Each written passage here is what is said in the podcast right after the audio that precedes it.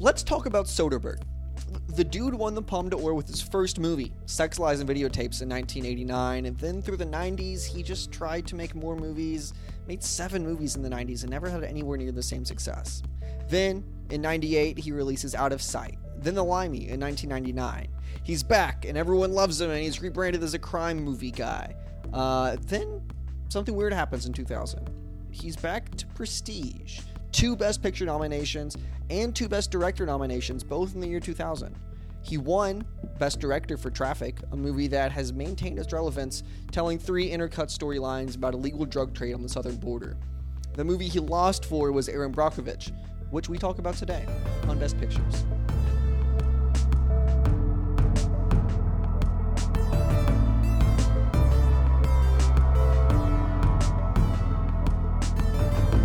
Called boobs, Ed. This is Best Pictures, the podcast where we pick our favorite movies for every year we've been alive. I'm Cody Lunsford, and I'm joined, as always, Bite my ass, Krispy Kreme. I'm Mark Watlington. How Great. much is your uterus worth? I'm Chad Oliver.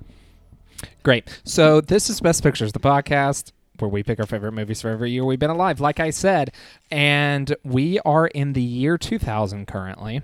We talked about Chad's movie last week, Oh Brother, Where Art Thou? Now we are talking about Erin Brockovich, which is Mark's pick. But before we talk about Julia Roberts' Oscar winning performance, we need to talk about what we went on down uh, and saw at our local cineplexes. Um, so, Chad, Yeah. what did you see, dog? I went and saw a movie called Beach Bum, and uh, it's my favorite movie of the year. Um, Cody and I disagree on this movie. Uh, I I think it's it's like beach bum, more like beach. Hmm. yeah, and that hmm is just full of of of, uh, of thoughts about the movie that you just are left with. Um, uh, Mark hasn't seen. my it. my take is uh, beach bum, more like beach. You wish you had seen this movie yet, Mark. Yeah. yeah, I wish That you had too, so Haven't I seen could it talk yet. more openly about it because I really don't want to like get into too many of the details. But um, I'll say this: uh, it's a movie that is stylized in a way that other times I've seen it, it kind of annoys me. This like elliptical editing style where you're constantly like cutting around things. Um, oftentimes it's jarring for me, and I never really feel like I'm like in the scene. But Right. in this movie it felt like it was intentionally used because like I don't think this character ever felt like he was in a scene. I think he always felt like he was sort of drifting on to the next thing. Uh, McConaughey is just a blast to watch as he just goes from one ridiculous antic to the next. Um, and uh, yeah, it's just really, really good. I would go see The Beach Bum as soon as you can because it probably won't be in theaters for long. In fact, by the no, time this- it's actually kind of been Yeah. a flop, Yeah. which actually did shock me. I didn't love it, didn't expect it to be kind of a flop mm-hmm. though, and it has been, which is Well- truly kind of wild. To what extent? I mean, I had no expectations for this movie to make a ton of money. How much money did like uh, Spring Breakers make? Uh, this has done worse, I think, and opened on more screens. Do you think it's Hmm. possible Spring Breakers had more was marketed as more like sex appeal and then it brought in Yep. more money? I think. I mean, yeah. I mean, Yeah. it was Selena Gomez, Vanessa Hudgens shredding their Disney image. They're- James Franco. They're all being in the bikinis and the posters and Yeah. it looks like just a sexy good romp time. Even though the movie is a lot more than that. Right. Yeah. It. Um. Yes, That's- I. that I that was definitely so. how it was sold. I think people went to see it because they were like, "I have a crush on Selena Gomez." See, I don't know who would have gone to the theater for that I purpose. and maybe they were surprised with a different like. Uh, Yeah. right. I do feel like in a post season one of True Detective world, everyone is like so fascinated with this like free thinking uh hippie Matthew McConaughey type character. That, Maybe, like, but that the, a, I a lot of people that would didn't see Serenity either, and uh, I like Serenity better. You like Serenity Um, better. Interesting. I still need to see Serenity. Serenity's Chad, you need to see fucking wild. I like it. Beach Bum's wild.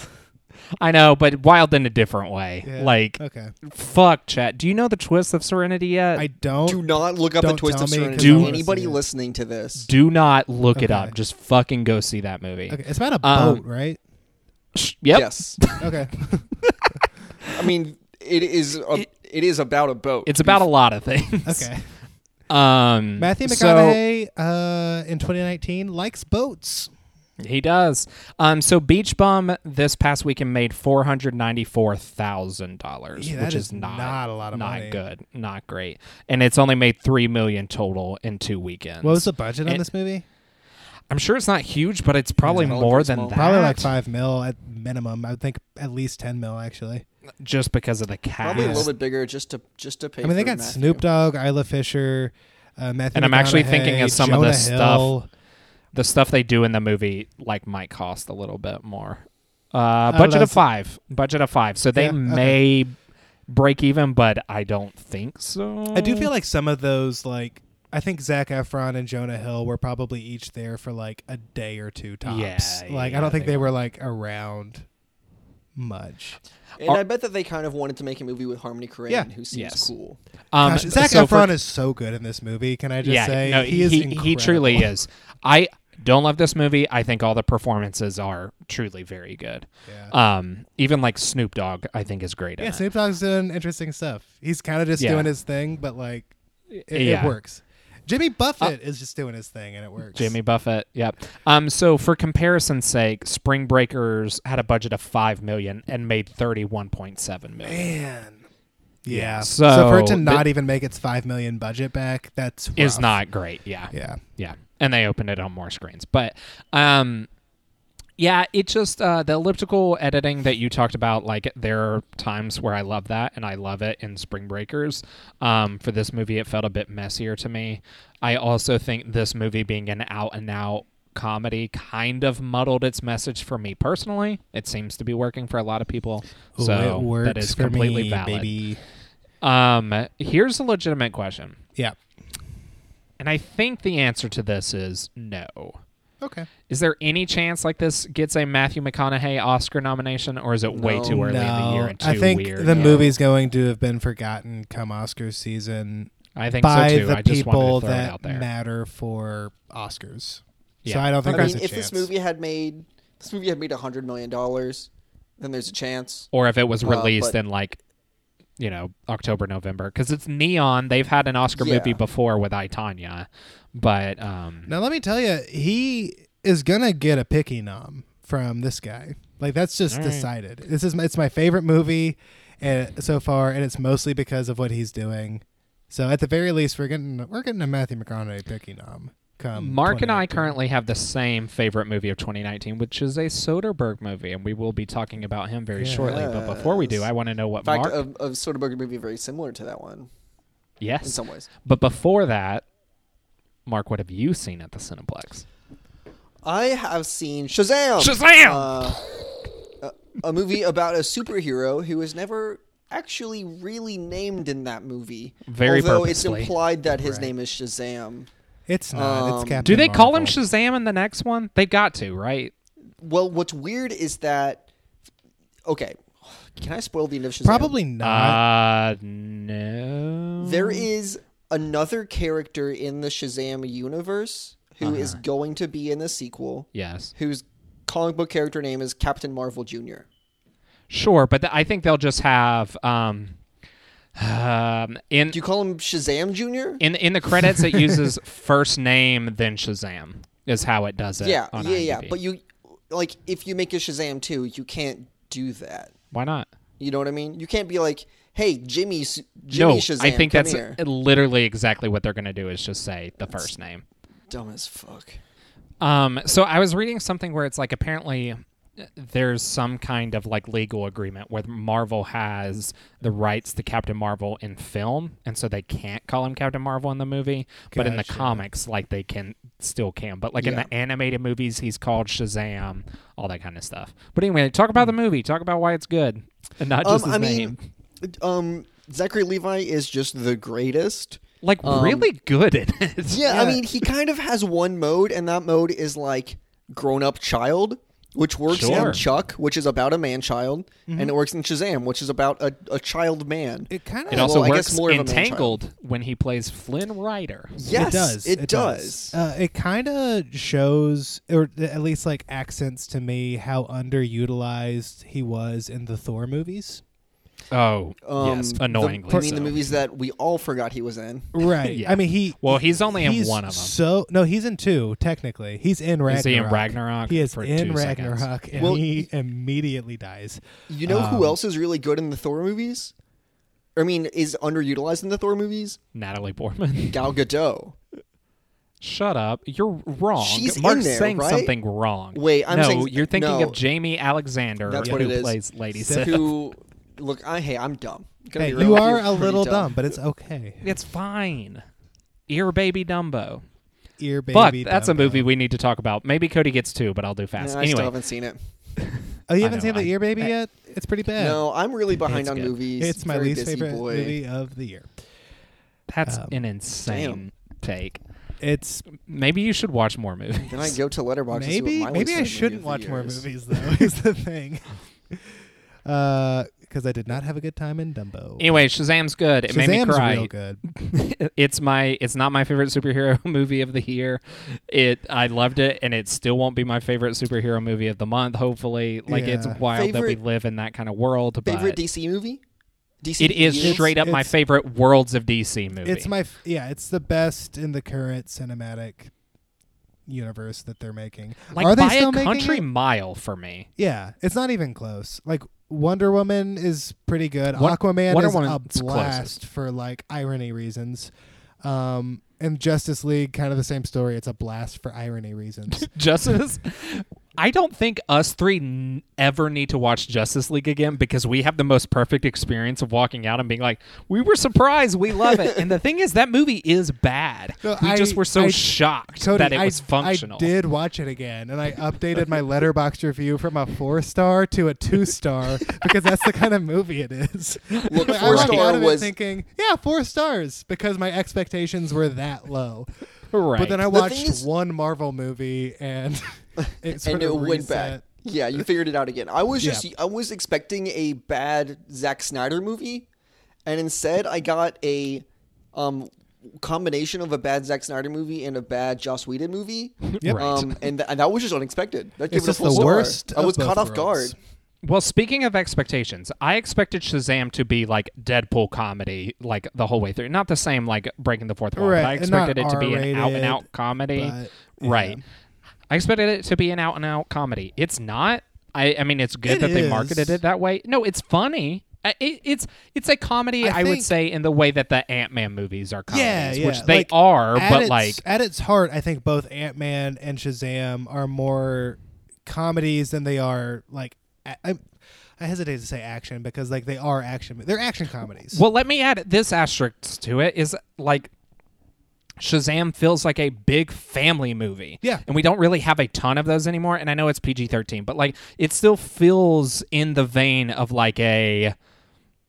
It's better than this movie, but like like a Jumanji, Uh-huh. like a you know uh, the late '90s kind like of Like a Sky High, but better than Sky High. but better. It feels like that to me, where it's like it's funny, it's got things for the parents, and it's got things for the Yeah. kids, and it has an emotional through line. And like it feels like a Chris Columbus movie, kind of in the best way. Yep. But Yeah. also, but since it's directed by freaking David Sandberg, it has nightmare creatures from hell that like. See, But if you think about like a lot of the like kids movies that we grew up loving, have Yeah. fucking horrifying things. Yeah, in for them. sure. I'm not saying that's a bad thing or that it makes it Right. less of a family movie. It's just like interesting because you don't see that a lot in movies that feel like this.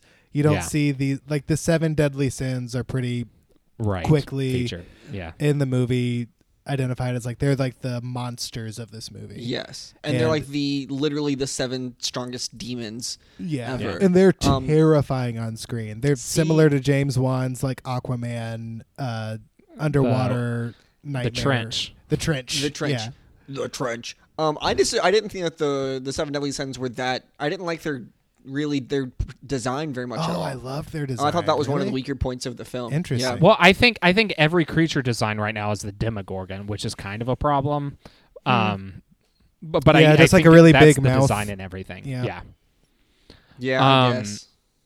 So Chad, I cut this part out if it's too like. much of a spoiler. But my cur- my favorite part of the movie, I have two favorite parts of the movie. One is the emotional through line, which I'm not gonna ruin, but I uh, very It's relate to emotionally, and that's why it made me cry. uh, sort of established. I don't know. Yeah.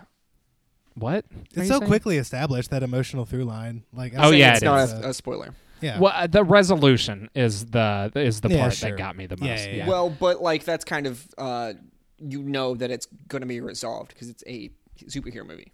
Sure. It being like, resolved the specific way it did was not what I expected because it was so close to like true life experience that I don't necessarily see a lot on movies. Mm-hmm. But anyway, it's very good. But my favorite bit in the movie is when he's fighting with the bad guy and the bad guy is giving a villain speech, but the bad guy is very far away. and so they're, they're like calling out something that happens in superhero movies and we just accept Yeah. it like, oh, they're miles away, but it's superhero stuff. They can hear him. But he- the whole time he's like, I don't know what you're saying. It's a No, good, it was a very great good bit. and it's something that like people have sort of uh, made fun of the Avengers movies for. I guess they just all have this understood. They have an earpiece in, They're having earpiece. but they're yeah. communicating yeah. so far away. Yeah, Well- we Similar- just assumed they similar did. It's well, they have super hearing, but it's very much like a course. how it should have ended style thing, where like n- not to like I I think that how it should have ended is one of the better of the like cinema Cincy Things that I find channels. super annoying. Yeah. Yeah, I think that cinema Sin- like how it should have ended is more like let's just make jokes about this movie instead of like let's mm-hmm. cr- critique this movie. Yeah. um, yeah. but there still seems to be an adoration of the movie. Yes, in yeah, it is very okay. Enough about how it should have ended. The thing that I liked ten years ago. Um, Right. I, it's very much one of those jokes, but it's fun to see that in the movie and kind of like you know addressing the fact that hey, it's goofy that this. Mm-hmm. It's happens. when Ant Man and the Wasp are wearing baseball hats and sunglasses, and Yeah. And they're like, Ant-Man how calls the fuck out. is this gonna work? We just Yeah. look like us at a baseball game. it's it's literally exactly that. yeah, God, that joke is so good. it's a good. Um, okay, here's what I saw at the Cineplex. I'm not going to talk about Pet Sematary really because neither one of you boys have seen it, and we may talk about it once you guys have. But it honestly was sort of like I felt utterly ambivalent about the whole thing. So there's just like not that much interesting. and you're a Stephen it. King boy, so Yeah, and I haven't read the book, so I don't know how close it is or isn't close to it. It just like so what Stephen King is really good at is really getting at the character drama elements of horror and like kind of delving into relationships and why people do what they do, et cetera, et cetera. This movie gets rid of all of that for kind of a standard like horror movie like setup and payoff. Yeah. So I just I just don't find it that interesting. Well, the movie that I do want to the movie that I do want to talk about that Chad has seen is Tim Burton's Dumbo, it's bad. a movie a movie that I truly liked a ton Huh. um and kind of was surprised at how much I enjoyed it. Um I was surprised how much I didn't enjoy it because, like, I thought yeah, y- your intense reaction is surprising to me. I, I- thought you would have been like on the fence more. I thought just like, after Christopher Robin, like I was just going to be on board for these live action Disney movies because I because of how much I loved Christopher Robin. But hmm I think my I don't know. It, it's not just my childhood attachment to Pooh that made me love that movie because it, it's also just a good movie. Yeah. Um, Dumbo just felt lazy in all the other ways. Like the character design on Dumbo was very good. Uh, Super good, yeah. Every time he flew, I was I like felt it like at an emotional level. But then all the human stuff was just so lazy. All the people stuff I just did not connect to in any way really. They tried to do this thing where like all the circus freaks had like a payoff in the end and then I was just like, I don't even know who this person is, and they're trying to give him like an emotional payoff with no setup. That's just just background weird- stuff. That- like that that's not really the point. It's the I of the movie. N- no, the- the, the, the, the- circus stuff is like uh, their payoff i- at the end is working at a different serv- circus and doing what they love. We don't need a full thing about that. I I'm talking about movie- other things, but I think that um I don't think the kid the kids are bad. they're The very kids are bad. Their aggressively bad performances it. are underwhelming. Like things that are magical, like an elephant flew in front of them, and they give nothing. I feel Yeah, like Tim but- Burton was just like uh, on the hundredth take. He said, "Let's get less again." Okay, so over over. here's the thing. Th- This may be why the movie works for me a little bit more because Uh-huh. I've been watching a bunch of Tim Burton stuff, right? And so I've been watching a lot of uh, recent Tim Burton stuff, which is a lot worse than this. So I think it looks very Mhm. good by comparison. But I also, it's one of those things where I've realized Tim Burton is not good at directing actors. Anytime an actor has been good in a Tim Burton movie, it's because they have dialed in exactly to what the movie is and have run away with it. I think Tim Burton's very good at like ideas and tone and style, but if you're not dialed in, it doesn't work. I think Colin Farrell is good in this movie. I think Danny DeVito is good in this movie, and I think Michael DeVito- Keaton. DeVito, I liked watching. Keaton Ma- and, and- Farrell were both boring to me. No, Michael Keaton, I think rules in this movie. Eh. I think, th- yeah, he And does a very specific thing at- I don't know. towards the end that I love a lot. I think this movie, like the first 45 minutes or so, that is the actual remake of the um, cartoon, Mhm. I really liked from top to bottom, and I think it gets messy towards the second um, and third half. but I still like overall Yeah. enjoyed it a lot. It's the best looking a Tim Burton movie has been in a while because he's not using a ton of garish Be- CGI. better looking than like Alice in Wonderland for sure. which sure. like is one of the ugliest films like ever made, truly. Um, Um, I don't know, but there's also other things where it just felt like at a certain point they were doing like the drunk Dumbo scene, but it's just like Bubbles randomly started dancing, and it's like, oh, I guess we're doing the drunk Dumbo scene now. Like, I guess it's time. In yeah, they they weirdly like, it was like just cut it out if you're not that invested. in it. Yeah, there, there were I, like the I'm- storks I- like show up, but like not really, and like yeah, I just I don't know. I I don't know. I also really love the original Dumbo because I had never seen it and watched it like in the past like seven months. oh, interesting. And so like I, I had a childhood connection to it. Really? Yeah. I um I had never seen it and was like truly blown away and it's fascinating from a historical thing. And I promise I'm only going to get into Disney history for like 3 seconds and then you guys can stop me and we can move on. But Dumbo was made very cheaply, the original. Very cheaply because Disney had a like couple movies that had cost a lot come out before and did not necessarily do that well at the time. Like Pinocchio, shockingly, um, people remember it super well didn't do in well its at the time, though?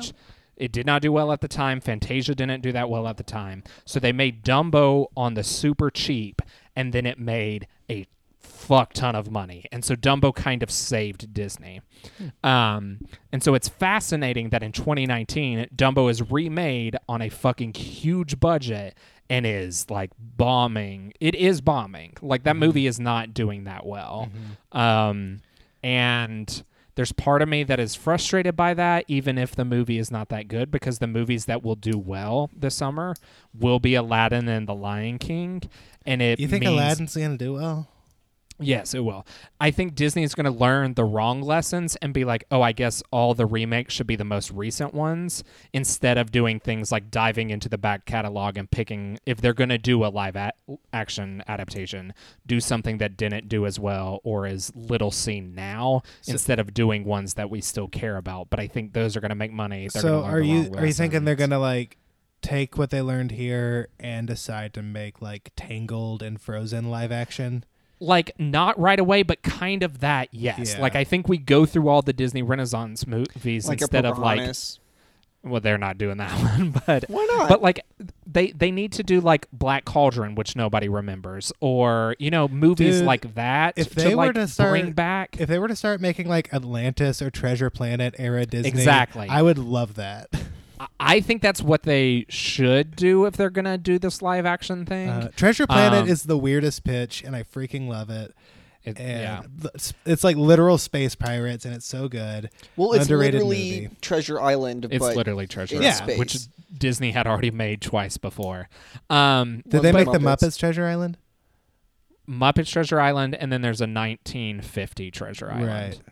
Um, Disney actually didn't make Muppet Treasure Island. But they own it now They own it because they know they own the Henson Company, right? Nope. No. They own Muppets oh, the Henson Company is separate the, now. the production Oh. company that phys- makes the physical Muppets. and then they Gotcha. make th- like they now run Sesame Street and a bunch of the other stuff, but Uh, Muppets are separate from that's why Sesame Street's on HBO. HBO, yeah. got it. Hey, y'all Um, mentioned that Danny DeVito was good in that movie. Yeah, he's Yep. real good. You know what he's also good at? Producing Erin Brockovich. Them. He did produce he this did. movie. That was a Yeah. surprise as I turned on the movie today to prepare. Shit, um, I should have written that down. So you guys know how I normally do Best Pictures alumni. Yeah. I couldn't find any for this he one. might be the only one. Danny Wait, DeVito what was would he be in? it. he produced Pulp Fiction. he produced Pulp Fiction. we have not talked about Danny DeVito, the actor, yet. We have just Danny talked about DeVito, the Danny DeVito, producer. the producer. That's great. Um, Are we going to but- cover Danny DeVito, the actor? Probably Hmm. not on this podcast until we get into like the weird We'll post best see. movie of our lifetime debate. I don't think so. Because closest for me would probably be Big Fish. Because that movie makes me sob at the end, but I think it's messy kind of throughout. So, like, it's not my favorite of that particular year. Um, Dumbo is not my favorite of this year. Yeah, Right. probably we're not going to talk about Danny DeVito, the actor, Huh. um, which is interesting. Um, He's yeah, good. we already yeah. missed Hercules, which was our other chance. I think of the people in this cast, the only person that we might see again is Julia Roberts. Aaron Eckhart. Okay, but also Julia Roberts. Aren't you going to pick Oceans for oh, your? Oh, you're Yeah. right. You're right. Yeah. She's in Ocean's Eleven. And Steven Soderbergh will come up again. Of course, but directors don't count. They do, They do. count We, for. we we call them out when they show up. I call Okay. them out Yeah. because Okay. the Coens have Well, showed up a couple I, of I feel like Spielberg they're inherently called out when we pick a movie. Albert Finney could come again if I decided to do Big Fish, but I'm not. So, um, Yeah. but he's good in that movie too. Yeah. So anyway, let's talk about Erin Brockovich. Um, Um, but before we do, let's talk about our relationship with a little bit. Sure. Um, Chad, had you ever seen this movie before? Uh, I did in college. I think we were in the same class that required us to watch this for Wait. Screenwriting. Did I have to? No, no, no. I wasn't in that. Oh, you weren't class. in 101. You we were in Nope. 102 together or 201, Yes. whatever it was called. Uh, but yeah. Yeah, my first screenwriting class was all about writing TV. Right. Okay. So I had Weinstein, not Harvey, Anna, Anna Weinstein, the good Weinstein. Um, I had her for 101, and she um she had us watch a bunch of movies. This was one of them. So that was That's first- fascinating because it is, I is, saw it. I think, a perfect script. It's a truly. really Yeah. good script. Yep. You know who wrote this script? I know it was a wrote female Pocahontas. writer. Oh, yay! Who was it, Yeah. Mark? that movie's rough, but you know, glad she got work after it. Yeah, I it's didn't- just interesting that she went from Pocahontas to this, where you know this character is much more foul. She also um, was the one of the m- major writers in Party of Five, the TV show. Oh, gotcha, gotcha, gotcha. Um, I know recently she wrote The Fifth Wave, Mm-hmm. which is that Chloe Grace Moretz movie none of us watched. she I also, forgot it existed. Yep. She wrote also Charlotte's wrote- Web. I was going to say that the remake, of course. Yeah. Uh, the Soloist, that Robert Downey Jr. movie where Oh, he was attempting to win an Oscar right That was the Jamie Foxx. He's like Yes. a celloist on the streets, and then Yes. Oh yeah, That's weird. wonderful white uh, Robert yes. Downey Jr. It's a white savior him. movie, a hundred percent. I haven't seen it. I read the book. The book is that. Yeah. Um, The trailer is that. I haven't seen Is the that, movie, yeah. But um, Mark, you clearly had seen this before. Was it just through a Soderbergh watch Well, or it was actually I I was originally going to pick the other Soderbergh movie from this year, um, Traffic, which is really good. But I sat down to watch through the Best Picture nominees this year, and I was like having a weird day, and I was like, I need to watch something. I'll watch this like Soderbergh movie because I'm probably going to like it.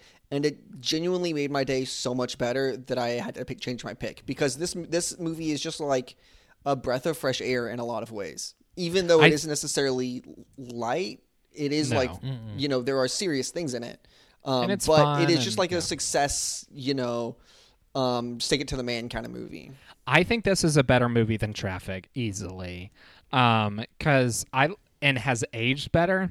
So I don't think Traffic is bad, but I think you watch Traffic and you're like, holy fuck, this is a 2000s movie with all the like filters and shit that are on it. Like it feels very like. well i think um, that's actually p- kind of cool and interesting I think it's cool and interesting. It just feels very of the era, which isn't inherently bad. It just it kind of reminds me of those commercials that used to play on DVDs. The like Yeah. you yeah wouldn't you wouldn't steal, steal a car.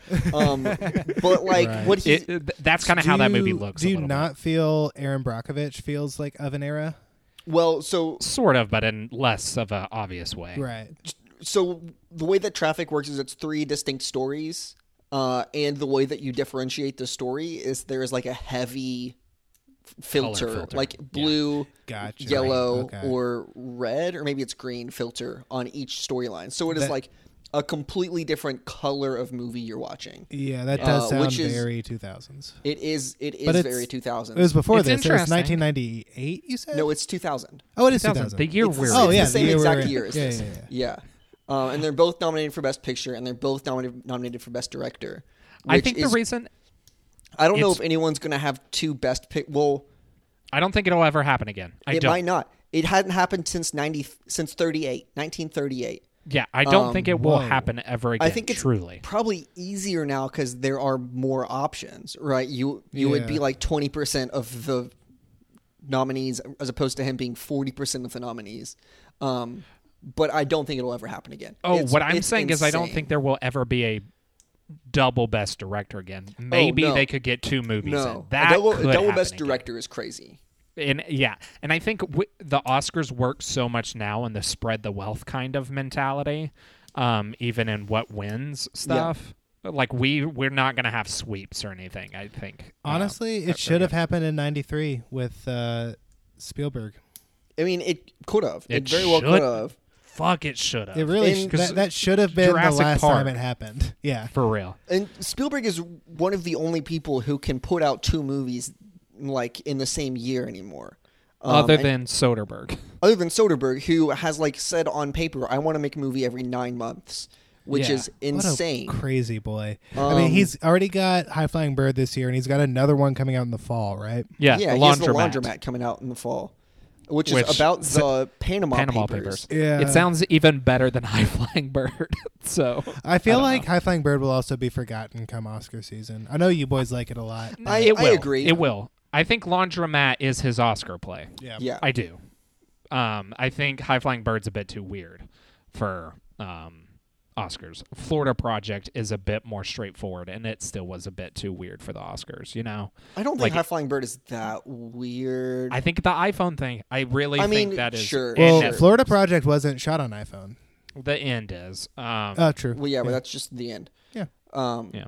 but I think that like it doesn't necessarily look like it's shot on an iPhone as as much as other iPhone movies have been. Right. That is like to say, insane. Unsane. insane. Yeah. It you know Tangerine isn't super iPhoney. Um, Uh, It is. It is. I don't know. I see it in all of them, but High Flying Bird is the least jarring, I guess. yeah. Yeah. Um, are we done sucking Soderbergh off? Are I we- mean, I'll I'll give him a break, but I'll be right Um, back. no. I mean, it's it's deserved. Like, um, yeah. So so Chad, you were asking me, does this not feel of an era to me? Yeah. It does, but because this is a period piece, Right. I'm able to accept it a little bit more. Honestly, it feels more like a movie made in the 90s than it feels like a 2000 movie. And it's set in 93 Okay, through 94, 95. Yeah, yeah, yeah. That's when I it's think. set. It's Yeah. set like when we were born. Yeah. But okay, I will tell you the one thing. I love this movie. It's like a four and a half or a for me, I think. Um, maybe I even bumped it up to five. I can't remember. I put it. But there is one choice that is so fucking 2000s, and I was going to talk about it when we got to it, but it just feels natural. Is it the music? It is the movie ending cre- on the, end Sheryl Crow credits, yep. song. Every, Yes. every day is a winding road. I cannot Every believe we have an Oscar-nominated movie road. that ends with that. It's that is, but that's the one moment uh, in the movie where I was like, I don't know. feels a little dated. Uh, yeah, but no, the rest of it I- I was on board with. I was watching the movie and Laura came in um, at toward the end, and uh, we both just laughed out loud at that uh, that needle drop because it was It- it was a funny choice. It's inexplicable almost. Um, okay, so let's talk about the plot a little bit, boys. Sure. Um, so it's 1993. Erin Brockovich is a single mother with three kids who is looking for work. She gets in a car accident and is injured and is trying to sue the person who she was in the wreck with. Her lawyer, Ed, played by Albert Finney, thinks the case is a surefire win, but her confrontational attitude on the witness stand loses the case. Um, afterwards, Ed will not return her call, leading Erin to show up and essentially demand herself into a job, which Ed reluctant, reluctantly gives her. She's looked down on by the other employees in the office. So that's how they kind of like get together. Yeah. how Um, she starts working for the law office. immediately, Um, you just sort of fall in love with this character. Yes. She's abrasive, but like in a way that every time she's abrasive, it's like in a way to stand up for herself and like for when people are like making assumptions about her, and you totally have her back every time. Um, yeah, she's she's a delight. She's wonderful. Yeah, I think I think one of the moments that I really Like I, I, you're right. Everything she does up to this point is like it's abrasive, but you know, it's worth being abrasive about because she's Right. like the most down on her luck person you can possibly imagine. But I love Yeah. when she goes to the office and literally begs for a job, and you can really see like her her backbone and her work ethic of like you just just I know you're going to give me a job, so give it to mm-hmm. me. Well, because he says I'm not hiring, we don't need employees, and she was like, "Well, you guys can't answer the fucking phone, so clearly you need employees," which that rules. Yeah. And the whole time she's like cursing out everyone who's like watching them have a fight in public. right. Yeah, Like So it's great. constantly with the secretary. She's just saying like nobody asked you. Like we're Yeah. having a conversation. I see Um, you watching me. Yeah. right. All that's stuff. Um, is great. so so Julia Roberts is phenomenal in this movie. Yeah. she won Best Actress at the Academy Awards. Good, Good. job, Academy. You did good on this one. Um, but she so she's been nominated for a total of four times, including the um, Erin Brockovich win. So what else do you guys think she got nominated for? oh gosh. Um, Um, boy, I was about to look it up. are most of it, are some of it before this movie, or are they like after this Yeah. movie? Two two before and one after. Two before one. After. It's after. not Pretty Woman, is it? It is Pretty Woman, I- which I is figured Pretty kind of Woman. bizarre. Yeah, um, It's which I definitely watched one of that her most movie- iconic roles. It is, and she's good in it. I just think that movie is kind of bad. I mean, it's just a fucking Pygmalion. You know what I mean? I mean, that's exactly what it is. Yeah. All, Yeah. all I can think of post this movie, and this like sucks. It's more about me not knowing my Julia Roberts movies, but it's like your your Ocean's movies and your Uh-huh. uh, Mirror And your- Mirrors. what was Fuck, what was she's the in one Mirror, she Mirror. was- I need to watch What was that. the one she was just in with the kid with the oh, face? Ben is back. Wonder. She was in Wonder. Wonder. She was also in Ben is back, Also, Ben, Ben is is back. back. She's very Um, good in the show Homecoming. Also, but none Okay, of this so- is Was her she in Eat, Pray Love or was that. Meryl? That was Meryl. no, she's Eat, Pray, Love. Oh, Is see, she I was nominated right. for that? Fuck no. no. Oh, okay. Um, okay, so the first one came out in 1989. It is a classic that is loved by a lot of people. It stars a musician, a music. Uh, maybe she's not the star, but a musician is in it. Um, I got no idea. Do I know the director? Um, nope. Uh, It's is the a uh, musician that stars a dude? nope, female musician. Female Um, musician. we love her. Who's the male lead? we love There her. is no male lead Is that the I female know musician. That's kind Dolly of the clue. Parton? Is it Cher? Yes, it's a Dolly, Dolly? Parton movie. What? Yeah, Dolly Parton okay, I movie. definitely don't know it. it's not it's uh, so not there are five. six people above the title and they are all women Love that. um Nine to five. I, I don't know. It's no. not 89. people are screaming Oh. our friend Leela is screaming Yeah, Yeah, I, she's I, fucking I don't know my Dolly movies. It's it's a shame. I love her, but like I just don't know my Dolly movies. I haven't seen. I I get this confused with another movie all the time I think I do too, and I can only think of one of them. It's not fried green tomatoes. right it's the other one that's all, Yeah, that is I can't definitely the think one of I the get other one. confused with Country Fried. I don't. I don't know. it's still Magnolias Oh, which Oh. people are probably pissed at Oh. us that we Yeah. get that confused with fried green tomatoes but I swear I also Mark always get Yep. those two mixed Yeah. up Um, and so the last one I can give more specific clues about. What year? Uh, 2013. It stars a Oh. bunch of famous people. Um, and I think Mark saw this movie with his mom.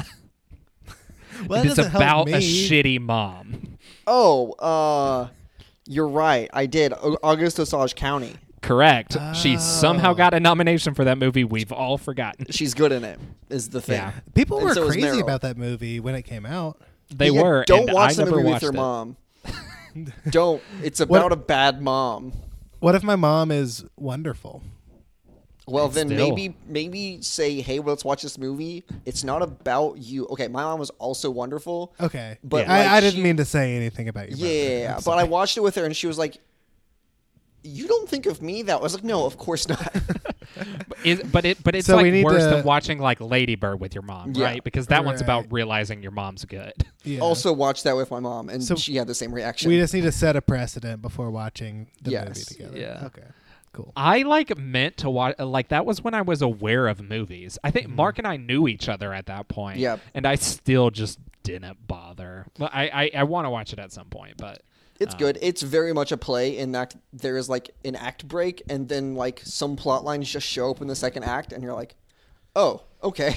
Yeah, it, it seemed very play Yeah. to me. Like Yes. I, it Yeah. is a play. Yeah. Literally is a play, but it didn't seem like the adaptation did necessarily. Um, so. Julia Roberts is working at a law office. Yes, sorry. hold on, hold on. I do want to go back to Julia Roberts. Do you feel like this is like against part or against type, or like in a Julia Roberts type role? I think at this time it's kind of of her type or her returning to type because like in Pretty Woman she played a A, prostitute. a foul mouthed Yeah. woman who you know has her wits about her. I, I and agree. in this in this one she is still playing like hypersexualized but using that kind of Yeah. subverting that to a degree. yeah, It, it makes sense to me her casting and Julie Roberts is such a fucking good actress. But I also was not watching the rom com Julia Roberts era or any of the other stuff, so I don't really know for sure. Yeah. Um, It but makes with Pretty Woman before this, it, kind of makes it sense makes sense me. that the Julia Roberts from Pretty Woman is in this. Yeah. I think so sure. too. Yeah. Um, so Erin is given files to take care of from a real estate case where PG&E doesn't matter what it stands for, but it's a gas and electric company. Power, They're trying to gas, bu- and electric. That's I think that's what it stands for. I do think it stands for that.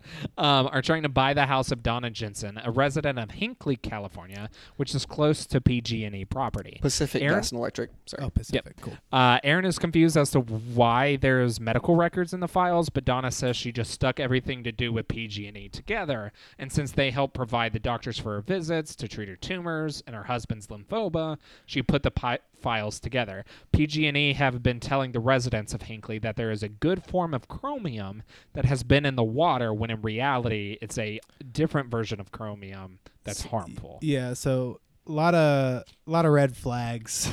All, Yeah. all over Yeah. this whole situation.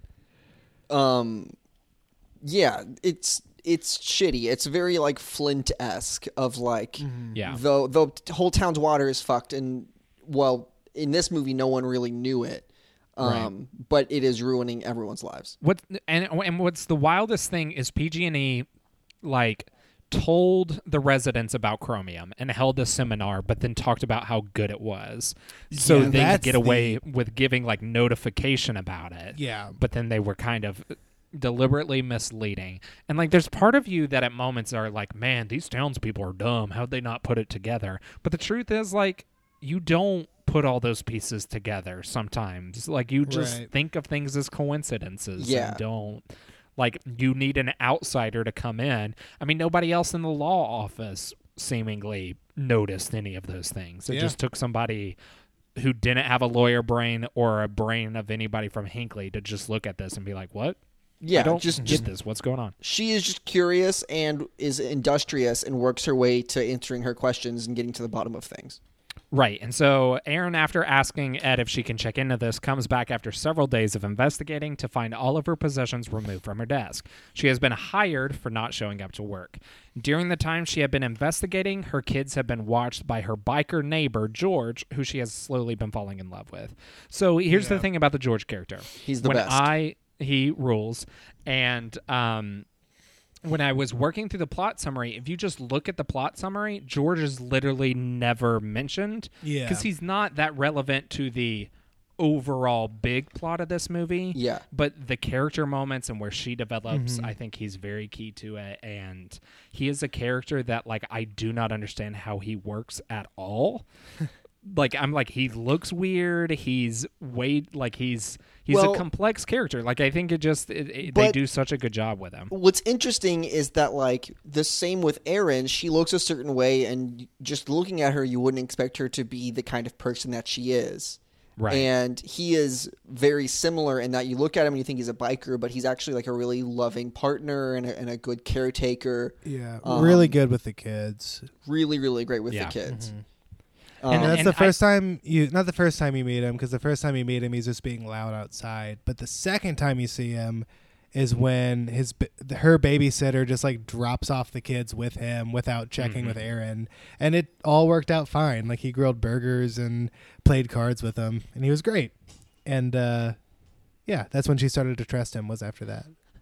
I think if I was in acting and having to do a lot of monologues a t- lot, I would definitely pull a lot of Julia Roberts from this movie Oh because my the gosh, monologue she gives when um, Aaron Eckhart asks for her number, Uh-huh. and she's like, "I've got some numbers for you. Ten. That's the name of my, or Yeah. that's how old." The age of my oldest son. Here's some more for you. Eight. Like she just Yeah. runs through it. Like, God, but, like, the monologues in this are so fucking. the good. screenwriter here like at some points in the movie it's almost like annoying how proud of herself the screenwriter must be for like how how snappy and perfect these monologues are Well, i think we like watched this movie when we were in the uh monologues like chapter Mhm. of our uh, of our course Well- because well- they're so good but like there's just so many so good ones that at a certain Right. point in the movie it becomes like not alienating but almost like But like that is her superpower is like Yeah. having these monologues and and also like that's how she vents as well, you know, being able to Mm-hmm. say like, "Hey, fuck you, don't underestimate me. I have so much in my brain and I can just spew it at you until you're Mm-hmm. overwhelmed and then I win." yeah The dialogue feels kind of, dare I say, Sorkin-esque at times. it does And as as and as somebody who In is a sucker way, for yeah. Sorkin dialogue, I just was like, "Yep." Which clearly this was its own thing, but it still had that kind of rhythm of like Mm-hmm. the, the the scene where she tells off the lawyers for not knowing about the Hinkley people in the boardroom is very reminiscent Yeah. of the scene where Zuckerberg tells people off in Social Network. Um, Yeah. God, I want to watch Social Well, Network. I mean, that's that's a Pick it for lot of that's a lot of Soderbergh dialogue is just very like snappy and quick and you know I think High Flying Bird is a lot like that too. absolutely yeah. I mean, Yeah. fucking Ocean's Eleven has the Yes. best dialogue.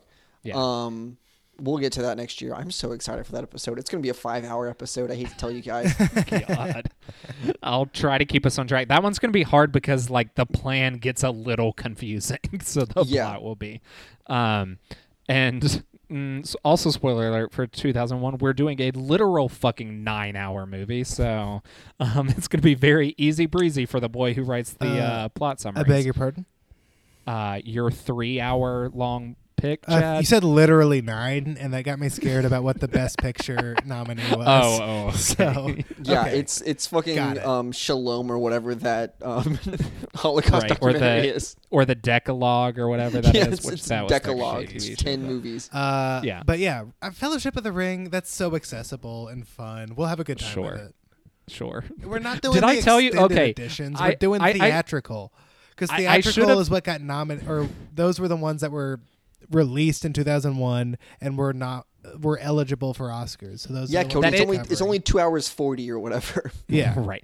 Well, that is true because we do have to talk about Return of the King because it won Best Picture, and we would if we if we were doing extended for the other ones, we like would have a like beholden to Yeah. watch the theatrical because that is No, what the, won Best the, Picture. The freaking extended editions, they're just like it's a waste of time because the Time theatricals is short. the theatricals are perfect. Awesome. The way I see. Uh, they tell the story succinctly and perfectly, and the studios were right in telling Peter Jackson, "Hey, a movie shouldn't be four hours long. Cut this Yeah. down because you don't need all these scenes. They're kind of dumb." Yeah. Sometimes I have a lot to say. Um, I'll, but I'll, so, I'll save my take. Yes, save for, it. For but. I was gonna save this anecdote for Fellowship of the Ring, but we're talking about it now, so I'll bring it up. I was literally at Walmart. I own the extended editions. They are signed by Sean Astin. Never have watched them. And I truly have been like being like, fuck, I don't have another way to watch these. Uh, like I don't want to watch the extended editions because that's so much time and if Well, no, I'm you- taking notes, et cetera, et yeah, cetera. You're not. So I was at- those. You're. We're, we're watching Well, the so- theatricals for my picks. Sure, Yeah. but but I but I didn't own those, so I was like, I don't know what I'm gonna do. I was at Walmart and saw a nine dollar three pack, and it was like Lord of the Rings theatrical edition, and I was like, I got nine dollars, and so now I own the theatrical cuts as well as the extended cuts. I've literally never seen the theatrical cut of Two Towers really, oh god, or Fellowship. I think you've been wasting your time, dude. they tell the fucking- story so well on the theatrical fucking version. tell me about it. Mark is gonna have a hard time like finding the theatrical versions. I'll, f- 'cause- I'll find a version. Fly I'll out to probably- LA. I'll We'll probably- watch my DVDs together. Uh, deal. I'll, I'll be there. Yeah. Okay, back on track. Right. What what movie are we talking about? So Erin Brockovich. Erin Okay. Brockovich. she has a job now. Yes, she has a job. Yeah. No, she's no, she been, doesn't. She, She she, just she lost just lost her Right. job. Yeah. We hadn't mentioned that. She got fired because she left work to go research and didn't fucking tell anyone because she's Yes. dumb. well, she vaguely She told her did tell. She Yeah. did She tell said, Ed. Yeah. Is it okay if I go look into this? And he was on the phone and busy and didn't really He have time like, to "Oh, yeah, ask any follow up questions. Okay, here is what I, I love about his character is Mm-hmm. like he is married, has a life of his own. At one point is like speaking French on the phone. I think at this point she like At walks in the point, yeah. room. He's like speaking French on the phone is clearly embarrassed that she caught him speaking on the phone and is like, "Yeah, sure. Uh-huh. Yep. Uh-huh. Okay, go. Right. Bye." Um and that's why he doesn't remember telling her to go, I think. But I just love the fact that he has like a full ass life. Someone he's speaking French to on the other end of the phone and in like in a normal movie like in the last scene, his wife would come up and be like, "Voila, mademoiselle," and you'd be like, "Oh, that's why we're speaking French." Shut up, Cody. I know those words aren't French. Um, your face looked like you were about to be like, "Actually, voila is Italian." No, Um, I think voila is I don't French. fucking know. Um, but this movie is like he has his own life, but it doesn't. It doesn't matter. She, this is Um, this movie isn't called Albert Finney. It's called Erin Right. Brockovich. Yeah. But that doesn't mean so- he's like any less great in this and Yeah. f- fully realized.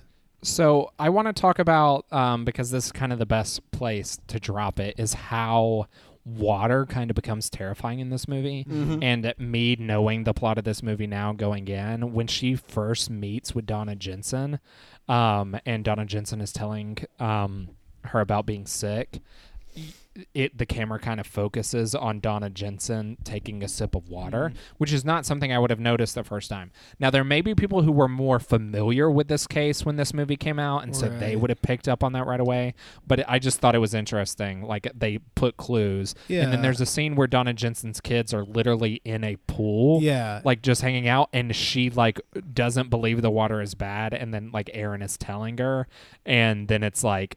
Uh, terror comes on her face and she yells at the kids to get out and i think that's Right. such a like And it's- powerful it's, good scene Well, it's devastating because it's like at that point, it's not like getting the kids out of that pool is going to do anything. Like they're just Right. in too deep. well, But like because she's the kids still, still have just to like shower and yeah, she's eat she's and- still like doing all she can to like protect her kids, which is just like let's just get them out of the water now right and make but a it, it, plan. It's just so scary because the one thing you need to survive uh, Is is, now water. Is poisoning. you. poisoning you. Yeah. Yeah. Um, so Ed comes to Erin's house asking her about the documents she acquired during her investigation, and Erin uses this opportunity to get rehired Which with is a so good. And she gets her benefits. and gets And it's benefits. so nice. Um, she visits many more Hinkley residents during her research and discovers that this is a widespread problem. It grows She into a class. Go, Go ahead. ahead. Go ahead. Finish up. It grows into a class action lawsuit, but the problem is that there's nothing linking it to PG&E corporate, which is where all the money is. Um, Erin is so busy that it starts to affect her relationship with her kids and George, who at one point leaves but eventually returns. Um, the case has gotten so big that Ed brings in another law firm, much to Erin's annoyance, as a large law firm are big city lawyers and don't seem to care that much about the people of Hinkley. Um, at this point, let's talk about the like the townsfolk because there is Yeah. some like really great performances, like Marg Helgenberger, uh, who is on known for CSI mostly, but she's so great as like the the first person that talks to Erin. Um, Uh, Donna Jensen. yeah, Donna Jensen. Um, I think that she's really good. Cherry Jones, of course, always great. Um, as like the person who is reluctant at first and then slowly gets won over. Um, I, I I think that like the depiction of the town is so important here because Yeah. um, Erin's motivation the whole time is the town, and that is why she like distances herself from her kids is because she knows that what she's doing is more important and it's bigger than just her and her family. And Right. that really comes into play in this one scene where like one of her kids is like looking at the files and uh just like realizes like this kid in this file is like the same age as me. Like and I Yeah. think that's when it like clicks for him how important it is the work that his mom is doing. I really Yeah. love that scene because he says, "Well, why doesn't his own mama help her?" Yeah. Um, which is like him saying, "Like, well, you're my mom, and you should mom me, and Yeah. this person has their own mom, and they can have her." Mm-hmm. And she's like, "Well, their mom is sick too." Right. Um, and the kid kind of sits there and is like, "Okay, Yeah. Okay. I, I guess goes they and need gets your her help." waffles. Like he finally like accepted because that was like a big tension point between the kids and Erin was like, "You're not spending time with me anymore. All you care about is your job." But like, eventually, both George and the children see how important it is what she's Mhm. doing and how like. Yeah, these are like real people with real faces and real lives that are being affected.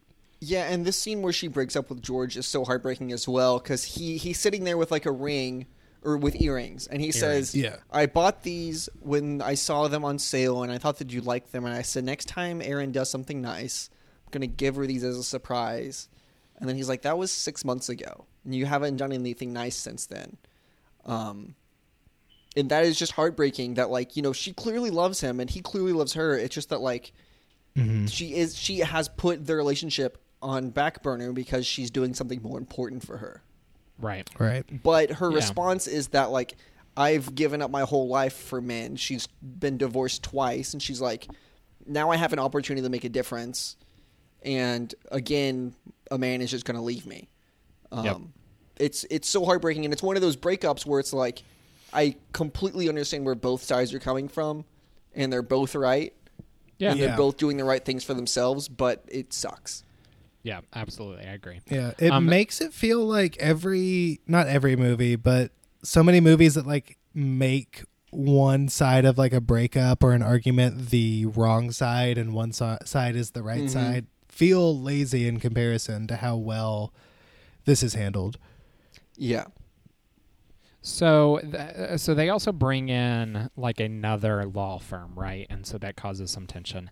This moment is actually referenced in the first season of Better Call Saul because they start working on like a class action suit, and they Mhm. make a reference to like, uh, um, Jimmy doesn't want to do it, and he's talking to his brother, and it was like, "Oh no, we can handle this. We can handle this." And he says something like, "Even Erin Brockovich and Ed, whatever his last name is, had to bring in an outside firm when it got to be too much." So Mhm. I just thought that was fun because I hit, watched that recently, Yeah. saw that episode, and was like, "Oh shit, okay." Well, Good I show, wonder- right?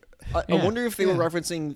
I guess the time period would would tell you this, but if they were referencing the movie or referencing like the actual case. The show The- it that- takes place in 2003, so it would be okay, so it's the movie. a bit probably. of both, probably the movie. I, I I think it's the actual case because they're lawyers, Yeah. like, and so Yeah. they would like know that, Yeah. like, because that case it was the biggest class action settlement ever That's up to true. that point. Yeah. So I think Yeah. lawyers would know the specifics. But also, if it's Jimmy McGill saying it, he's probably more into the pop culture of it. but it was Chuck. Oh, who it was Chuck said it, it to then yeah, Jimmy. he's talking about the case. Yeah, yeah, Yeah. yeah. Um, okay, so knowing that PG&E could delay and delay and make the case cost so much, Ed decides to go into arbitration for a settlement, but that requires the majority of the plaintiffs to agree. Um, there's a I'll pause for a second and like there's a moment I love so much when the lawyers are giving kind of like a um kind of like a bullshit offer um and are like Oh, well we think it's more than fair. and th- you know there's like glasses of water in front of the like lawyers and at one point erin is just like you know we had that water brought into you guys special from hinkley and the lady like is trying to like decide do i drink it to like show like oh nothing's actually wrong we're all good uh, or do i risk like getting sick and she eventually just like caves and puts it down yeah. love that moment so But- much and And- the whole and Ed- build up to that is so good too. It's Mhm. it like that monologue is fantastic, and Uh-huh. like she like picks up the glass and like pauses, and like it cuts to Ed who is like kind of confused, and then he like kind of smiles like, uh, "There's really nothing she can do here." Like she can either poison herself or admit defeat. Uh, well here's the thing Right. I think it may have just been water from the It- lawyer I'm sink. sh- like I'm it doesn't it matter. was. It Yeah. absolutely was, but the whole like the whole point is like if I'm bluffing, you better be Right. fucking sure that I'm bluffing because Uh-huh. you know how dangerous this water is. It is such a fucking power move, and it rules. And then they say uh, one one of the people on the other team goes like, "I think this meeting is over," And then Yeah. Ed is like, "You're damn right it is." yeah, he says it in such a chipper way. Like I love it. Yeah. Um, Um, so thi- this, go ahead, this sequence also like when when Erin meets with the other lawyers the first time, they like Mm-hmm. write her off and they're like, "Well, you forgot like phone numbers for a bunch of these people," and she was like, "Who Yep. did I forget phone numbers for?" And they're like, "Well, everyone," Yeah. and she was like, "Yeah, but like which who- one? which one?" Yeah. And then they give her a name, and she just like spouts off Another the phone number, phenomenal. the disease, Yeah. the Yeah. whole family, all of their diseases, their cousins, and all of their diseases. And Mm-hmm. she's like, "Do you want their phone numbers too?" And then the lady's like, "I think we got off to the wrong f- foot." Uh, and then, have you already said this line, Cody? Um, no, this the, is going to be my end quote. End quote. But the, the quote she says is just so fucking amazing. Yeah. Um, that it's like one of the most badass lines in the whole movie, and possibly in any movie. And you've Yeah, got to this wait till movie's the full end of, of the lines. podcast to hear it. Yeah. Um, so Erin goes to Hinkley and convinces all of them to sign, much to the surprise of the big city lawyers. Then she makes a joke that she is exhausted because she had to give them all sexual favors in order to like sign.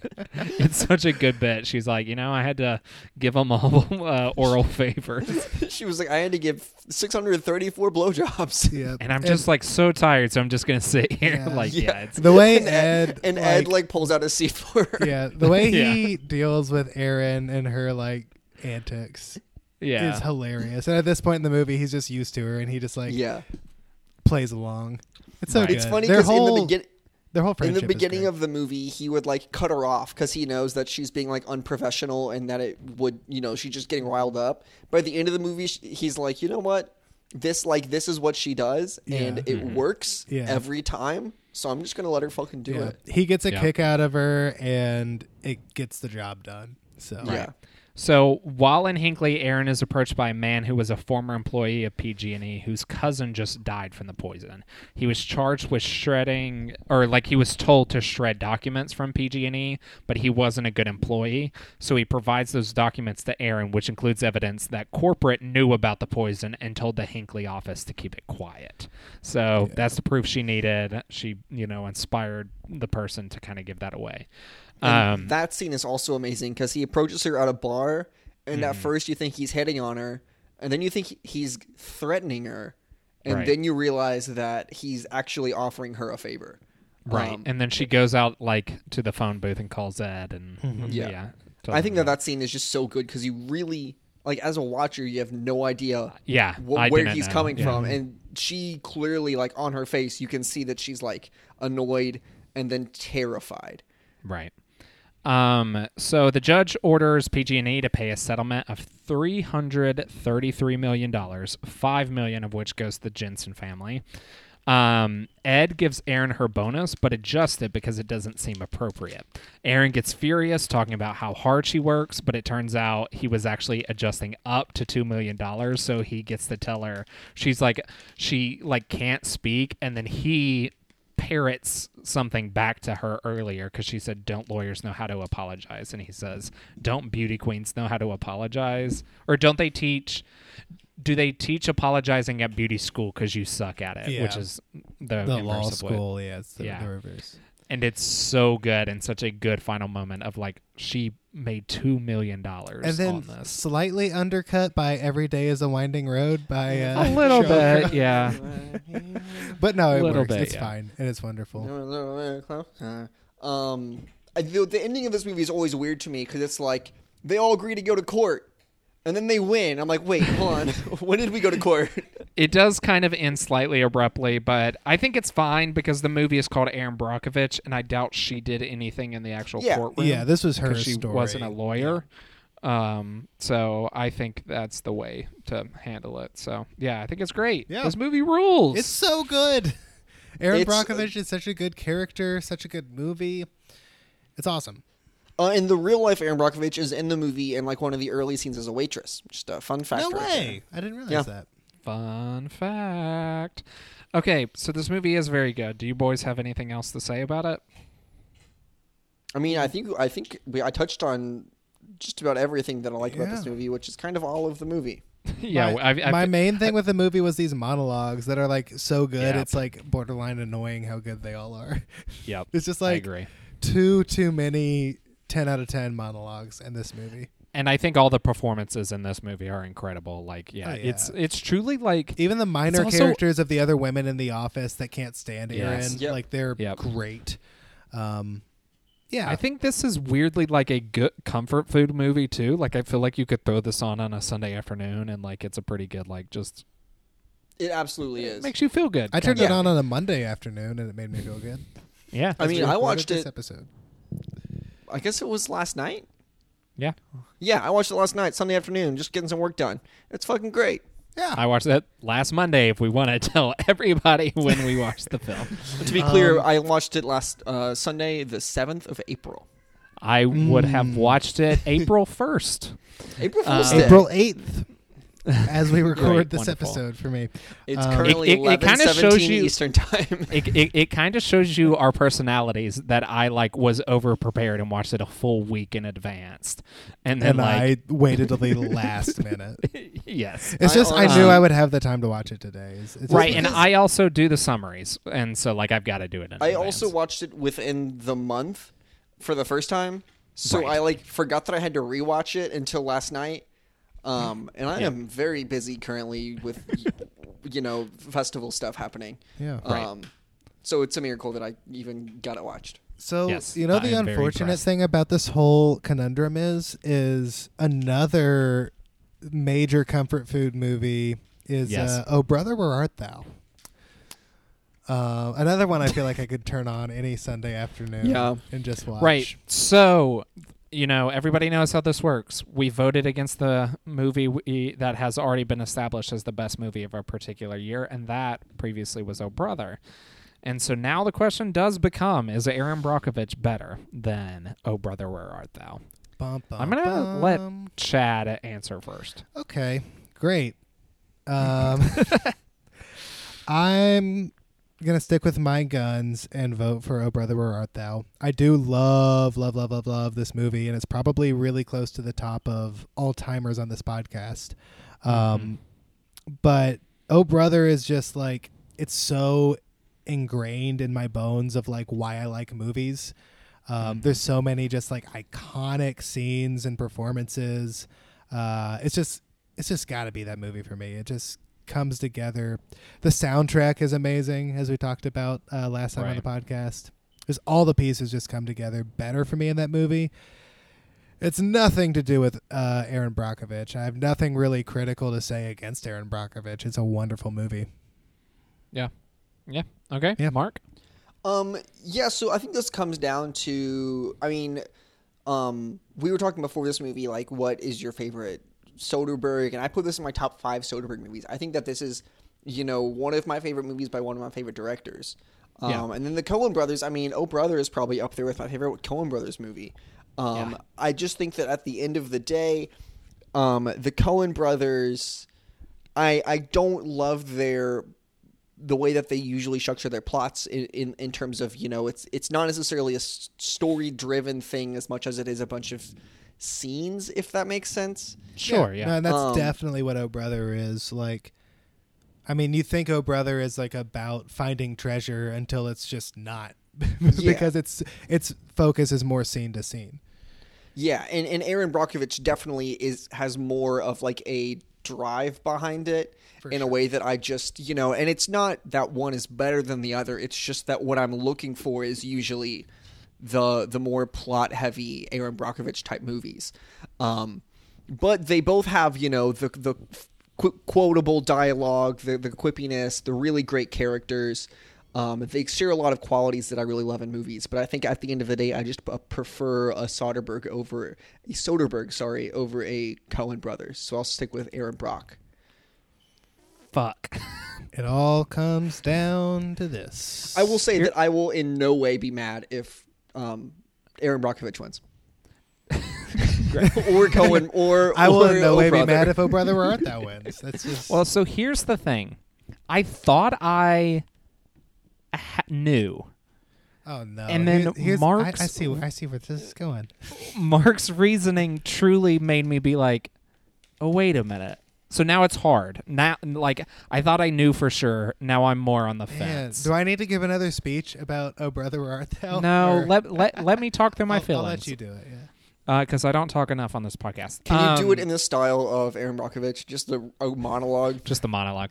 Um, so the thing is, like, I do love Oh Brother. I do. It, this sounds like Uh, a monologue that's leading to voting for Erin. So. I, I just so so oh brother I love I think which this is not a consideration seeing as the movie that's winning right now overall is Titanic but oh brother seems like the more obvious pick and more kind of basic film broy pick um which doesn't you know disclude it from anything I'm just I'm talking through my feelings here.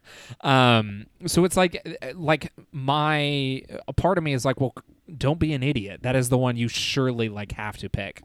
But on the flip side, like Mark was saying, if there's a type of movie that I would rather watch, it is something that falls more like Erin Brockovich. I love legal drama type stuff. I love anything that's very Sorkin esque. That's one thing that Mark and I do kind of like um, fall in line on. but Um, Cody still hasn't watched West Wing, and you should shame him for that.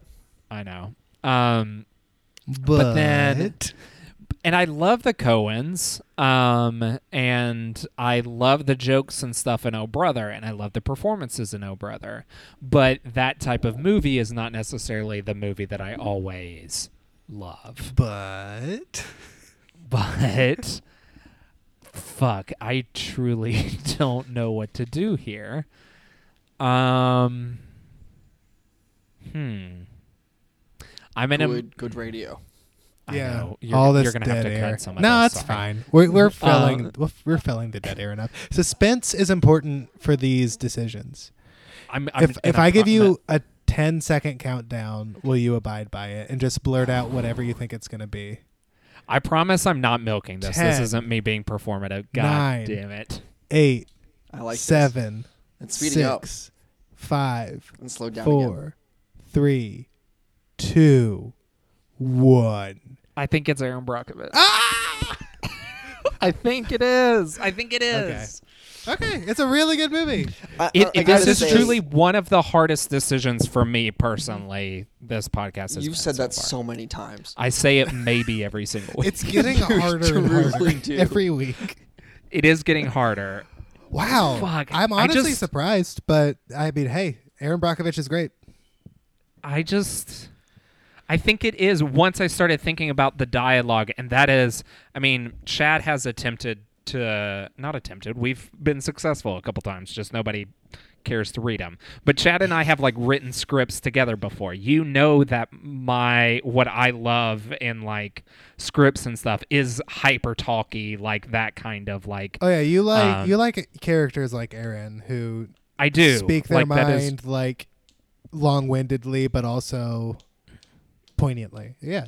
yeah it, it Where- just is and that's not to say more that- what I like yeah Coen brothers also have fantastic dialogue.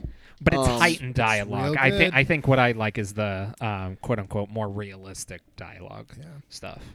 But I guess Interesting. Sorkin's hyper stylized Yes. actually. Yeah. Yeah. I Nobody actually talks like that. But I guess what I mean I- is I think- Coen's I are think- old timey and western. the the, the the faster the faster paced dialogue is what you're more inter- interested in, Cody. yes, I love fast paced stuff. The I'm Coens and talker myself. especially in Oh Brother have a really slow paced dialogue because it's the South, and you know, and and these characters are kind of like you know slower.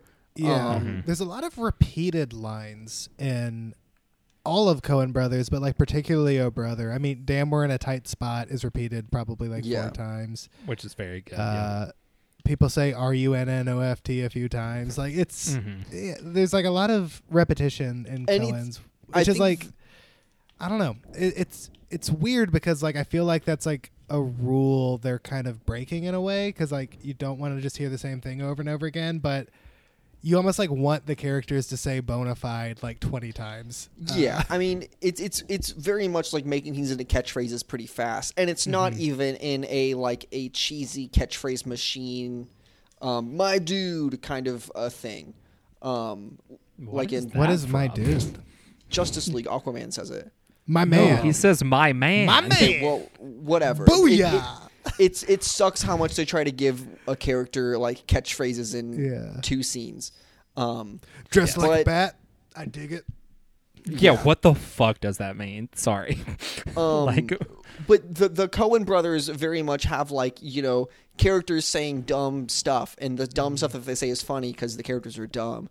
Whereas you know this the and Sorkin and Soderbergh are more interested in people saying like smart things and Like it being fun how smart what they're saying is. in Burn Yeah. After Reading, George Clooney's like catchphrase is he hits his stomach with his hands after having sex and says, "I could go for a run." He says that five times minimum in Yeah. that movie, and every time he says it, I love it. it's so great. Th- this true like uh, it, it it was hard. Like um i just was checking my rankings on the best picture things and i had to adjust them a little bit because my feelings like uh, you know feelings change. If i actually like was um duty bound i would be tinkering with every single list i had on Letterboxd all the time because my opinion always changes. But i was Yeah. looking at where erin brockovich and oh brother fell and it is literally like Oh Brother uh seven and Erin Brockovich six. like they are that close Man. to me. Yeah. So it um it was a tough choice. I don't know. Hey, I'm- don't know what to say. It's cool. I mean, I think both of these movies for on my list. I haven't put them on yet, but I think they're going to end up higher up than seven and six for me. They're both. Yeah, these are top ten good. for me. Yeah, yeah. I which think is, that- ki- I I think we've talked about like these are- 40 movies in this podcast, so like Yeah, but yeah, but yeah, still yeah. making it into the top ten. Like no, that's what I'm when saying. we've like, done it's a forty movies. 40 yeah. movies that like we in theory like. Yes. I, I guess think there's that like there are four en- we hate. entire years that we've covered that both of these movies would probably win that year. Oh, possibly. absolutely. I'm trying to think if that's true. I mean, ninety eight. It What would have won in 98? Yeah. Uh, what won in '98? Uh, I don't. Re- Oh, I actually have all the notes. Um, Rushmore won in '98. I think it's better than. I think both of these are better than. I still like Rushmore a lot. I think both of these are better than Rushmore. Um, Election won in '99. I love Election. I think both of these movies are better than Election. I would agree with Election, and I think I would agree with Rushmore as well. Yeah, Um, I think I would. In '96, it was Fargo. I think both of these movies are better than Fargo. Ooh, I don't I know. think- Fargo is really good. I think Oh that Fargo's Brother better is like Oh Brother. tied with Fargo, which I know Yeah. Coen, uh, but I think I like Fargo more than Erin Brockovich. Before Sunrise, I think I have no, I have uh lower, even though I do like that movie a Now, lot. Before Sunrise and Fargo are both on my like Letterboxd where you pick four movies. Uh, Yeah. those are both. Mhm. Those are two of the four. Right. Um, and then '94 was Lion King. Lion King is better than both of these for me, and, And then Jurassic Jurassic Park, Park- is better than both of these for me. Yeah, clearly. I would put both these above Lion King. I don't know about Jurassic Park. gotcha. We're not going to talk about whether or not it's better than Titanic because we will get to that later. Unless we don't. Unless, we, don't. we don't. That's true. Um, so let's wrap it up. Hey, uh, Mark, what's the best movie of 1990? Nope. Fuck. What's the best movie of find the you? year Y2K, the Willennium, The, um, the year 2000? I almost put Millennium in the monologue just to make you laugh. Um, the, the best movie of the, the turn of a millennium year is uh, I forgot to say Millennium that time. I just said the regular word. It's Erin Brockovich. Hey, uh, Chad, the same question to you. Uh, you can find uh, Mark on Letterboxd Oh, and Twitter at Watlington Mark. You can find Yep. me at Chad A Oliver. You can find Cody at Cody Lunsford on Twitter. He's Cody Lunsford underscore. You can find the show at Weeping Picks. Uh, and uh, the best movie of the year 2000 is Erin Brockovich. Uh, Cody, Thanks, Chad. what's the best movie of the year 2000? Um, the best movie of the millennium thus far is Erin Brockovich. Um, then that's it, everyone. Thanks for listening. And remember, that's all you got, lady. Two wrong feet and fucking ugly shoes. Fucking ugly shoes. Love it.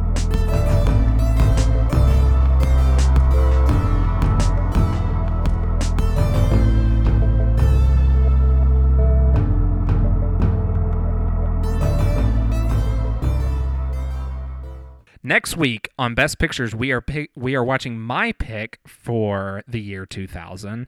Uh, it is our first foreign film on the podcast, Crouching Tiger, Hidden Dragon, directed by Ang Lee, um, and it is available to watch on Netflix.